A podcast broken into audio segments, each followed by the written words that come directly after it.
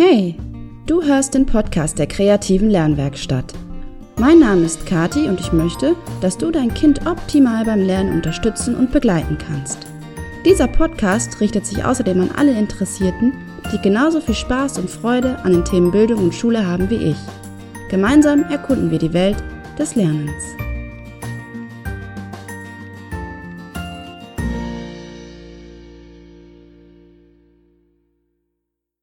Du hörst den Podcast Werde zum Lerncoach für dein Kind der kreativen Lernwerkstatt und dies ist Folge 25. Wir sind schon so ziemlich mitten im Dezember und in der Weihnachtszeit. Es sind wirklich nur noch wenige Tage bis Weihnachten.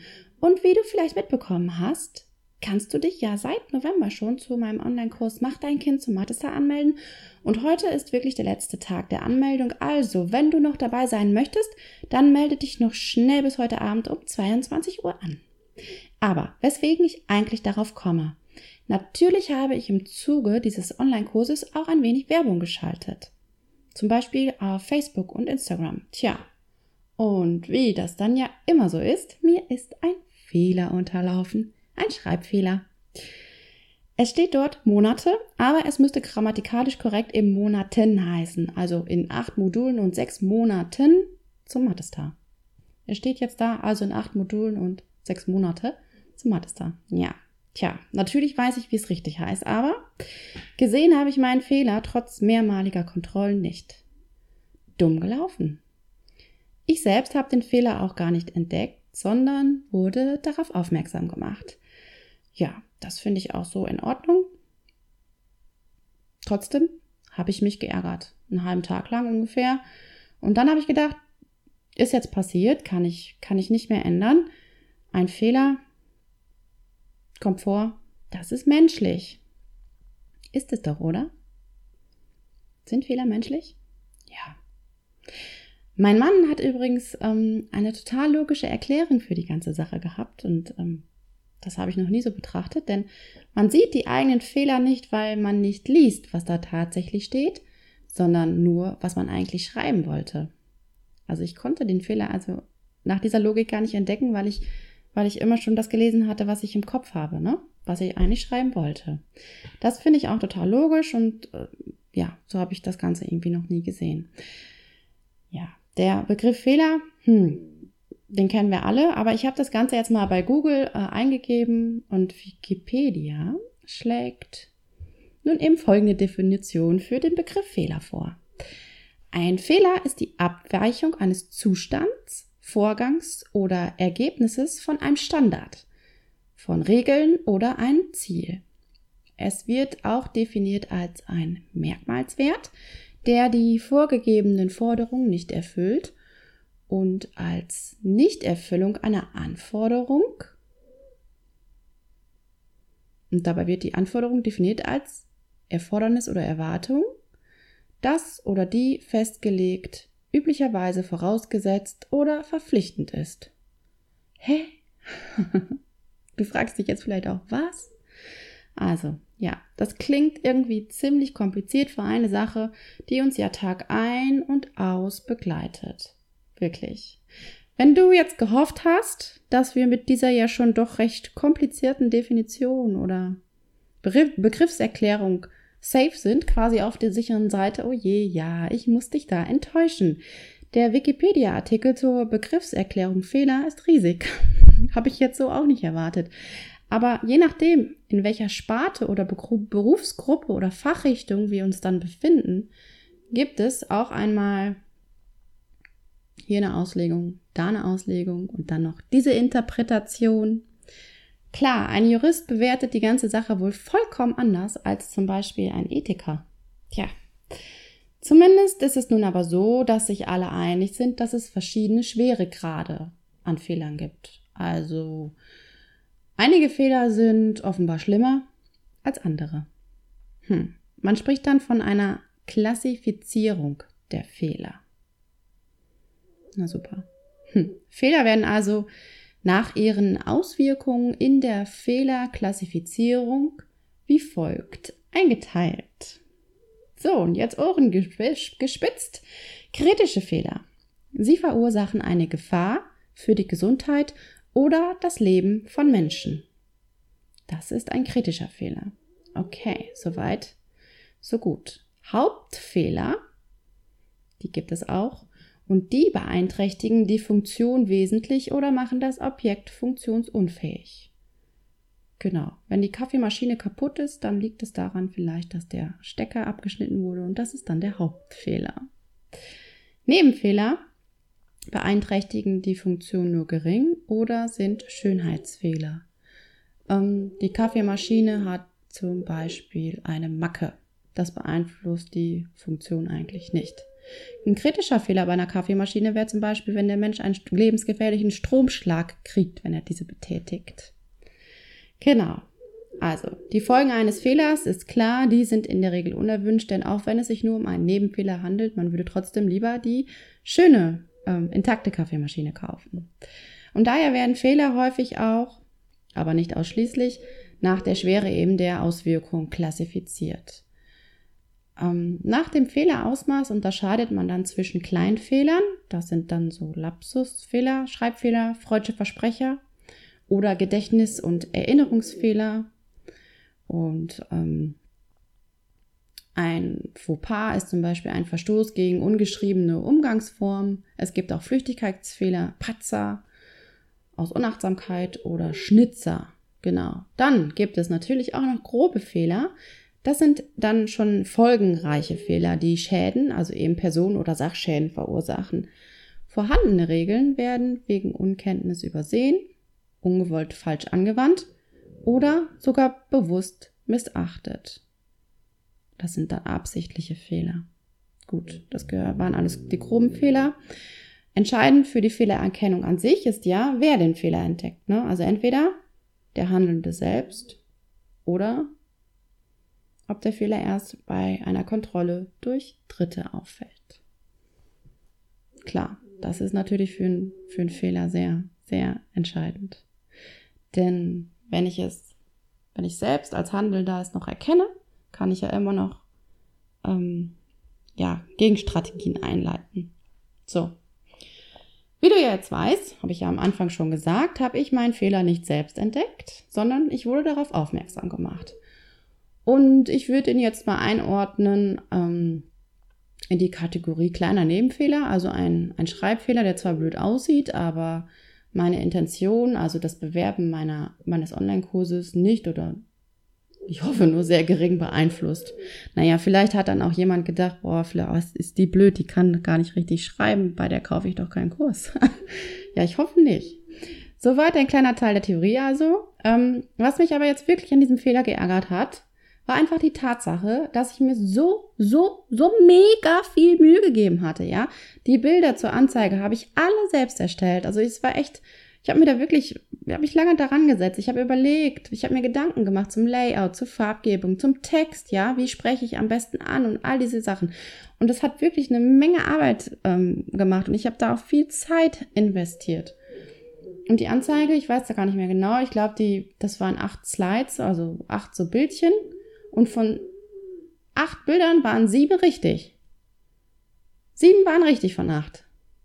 Ja, aber der Fehler stand im Fokus. Du kennst mit Sicherheit auch das Beispiel vom Mathematikprofessor und seinen Studenten, oder? Falls nicht, gut zugehört und Ohren gespitzt. Ein Professor der Mathematik betritt den Vorlesungssaal und schreibt Folgendes an die Tafel. Einmal neun gleich neun. Zweimal neun gleich achtzehn. 3 mal 9 gleich 27, 4 mal 9 gleich 36. 5 mal 9 gleich 45, 6 mal 9 gleich 54, 7 mal 9 gleich 63, 8 mal 9 gleich 72, 9 mal 9 gleich 81, 10 mal 9 gleich 91. Erst erscholl leises Gekicher und dann lachten viele der Studenten los, weil der Professor sich offensichtlich verrechnet hatte. 10 mal 9 gleich 91. Mann! Irgendwann lachte der ganze Raum. Der Professor wartete, bis alle wieder still waren. Dann sagte er, ich habe diesen Fehler absichtlich gemacht, um Ihnen etwas zu demonstrieren. Ich habe neun Aufgaben richtig gelöst und nur einen Fehler gemacht. Statt mir zu gratulieren, dass ich neun von zehn Aufgaben richtig gelöst habe, haben Sie über meinen einen Fehler gelacht. Und damit zeigen Sie sehr deutlich, wie unser Bildungssystem funktioniert. Und das ist sehr traurig, aber leider wahr. Wir leben eine Fehlerkultur, die dazu führt, dass Menschen verletzt und teils sogar gedemütigt werden, nur weil sie sich mal irren.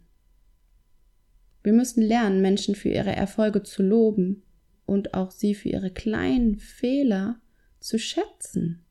Glauben Sie mir, die meisten Menschen machen viel mehr richtig als falsch. Und dennoch werden sie nach den wenigen Fehlern beurteilt, die sie machen. Ich möchte Ihnen damit nahelegen, dass es gut ist, mehr zu loben und weniger zu kritisieren.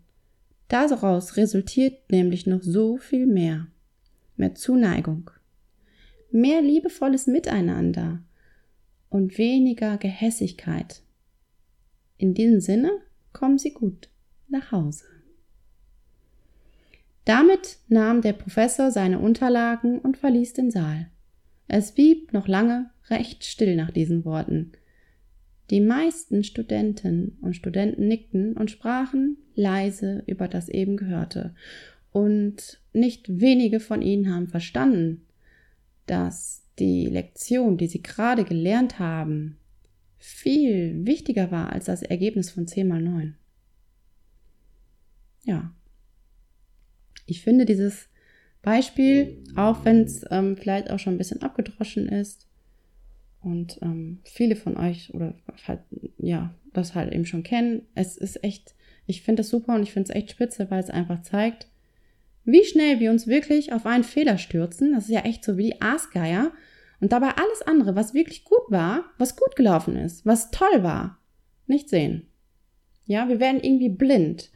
Als ob da irgendwie so eine Lampe angeht, so eine Errorlampe, so eine rote, und dann stützen wir uns drauf, död, död, död, ne? Ja, keine Ahnung. Ist das nötig? Haben wir insgesamt vielleicht einfach falsche Vorstellungen und Erwartungen? Brauchen wir vielleicht eine komplett neue Fehlerkultur? Sind Fehler nicht auch und vor allem dazu da, zu reifen, zu lernen und weiterzukommen? Mein Schreibfehler, den ich ja nun mal gemacht hatte, hat mich übrigens ehrlich gesagt einfach tief getroffen. Und zwar deswegen, weil, ja, weil er im Vergleich zur Leistung insgesamt so wahnsinnig groß gemacht wurde ja, ich habe ja schon gesagt, sieben von acht Bildern waren ihm richtig, ohne Schreibfehler, ohne alles. Ja, und dieses Großmachen, das hat vor allem bei mir selbst stattgefunden. Ja, ist so. Ne? Das muss ich halt auch ganz ehrlich sagen. Am Ende stehen wir ja dann häufig mit unseren negativen Gefühlen und das hat eben dieser Fehler bei mir ausgelöst, ganz alleine da. Und da kann auch die Person, die mich darauf aufmerksam gemacht hat, gar nichts für. Ja, es ist einfach ja in mir drin irgendwie. Dö, blöd. So, liebe Mama, lieber Papa, deinem Kind geht's in der Schule vielleicht ganz ähnlich. Es sei denn, ihr lebt zu Hause einen, ja, einen konstruktiven Umgang mit Fehlern. Wenn Fehler machen okay ist, wenn der Fehler, wenn der Fokus nicht auf den Fehlern immer liegt, sondern eben auf Dingen, die gut liefen.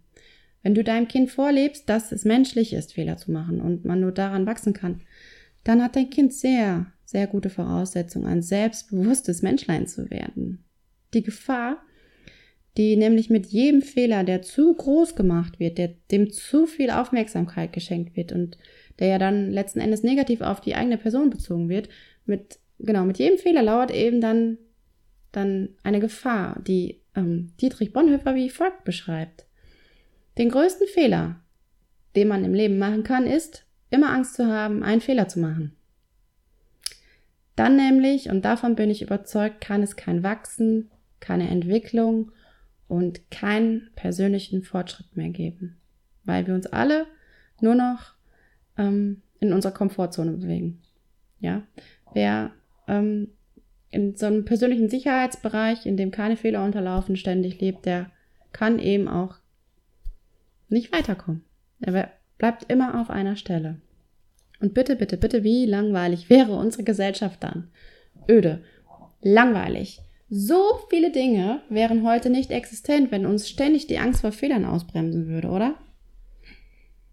In diesem Sinne wünsche ich mir für uns, für dich, für deine Familie und für mich und für alle, für uns wirklich alle irgendwie eine neue Fehlerkultur. Eine Fehlerkultur, die uns ähm, persönlich wachsen lässt. Ja, in der es in Ordnung ist, Fehler zu machen. Und der Fokus liegt irgendwie woanders.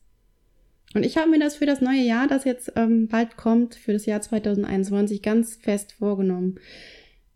Mehr zu machen, mich mehr zu trauen und auch Fehler zu machen. Denn Fehler sind ja auch Erfahrungen, ja. Und überdenken kann man äh, dann diese Erfahrung, diesen Fehler und neu anfangen. Und das ist dann das, der Fortschritt, das Vorankommen. Ja, komm du doch auch mit in ein fortschrittliches neues Jahr 2021. Und ich bin mir sicher, zum Ende des Jahres kann alles nur besser werden. So. Und nun würde ich mich natürlich auch sehr freuen, wenn du mir deine Rückmeldung zu dieser Folge sendest. Ähm, wie ist deine Auffassung zum, zum Thema Fehler?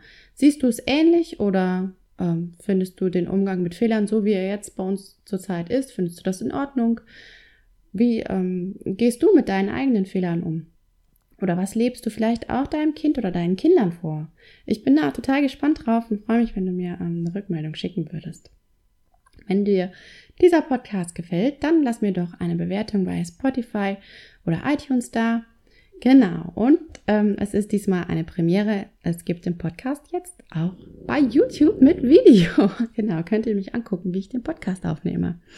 Ja, ähm, ich würde mich also wahnsinnig freuen, wenn du ähm, auch bei YouTube oder bei iTunes oder bei Spotify meinen Podcast abonnierst und die nächste Folge im Podcast kannst du dir am 26. Dezember anhören. Ja, das ist Weihnachten. Oh mein Gott. Wenn du Fragen, Anregungen und Wünsche hast, dann melde dich wirklich gerne bei mir. Ich freue mich immer über jede Rückmeldung, die kommt. Übrigens kannst du auf meiner Webseite www.kreative-lernwerkstatt.net auch meinen Newsletter abonnieren. Dann verpasst du keine Tipps und mehr, keine Termine mehr und auch keine Folge Podcast, denn da werde ich dich auch immer dran erinnern. Außerdem findest du mich wie immer ähm, auch auf Instagram und Facebook und hier heißen meine Seiten jeweils kreative Lernwerkstatt und zwar alles zusammengeschrieben. So, und nun wünsche ich dir alles, alles Gute und deinem Kind natürlich auch und ich hoffe, ähm, du kannst die vorweihnachtliche Zeit gerade sehr genießen. Und wir hören uns am 26. Dezember wieder. Bis dahin, mach's gut, viel Spaß und ciao.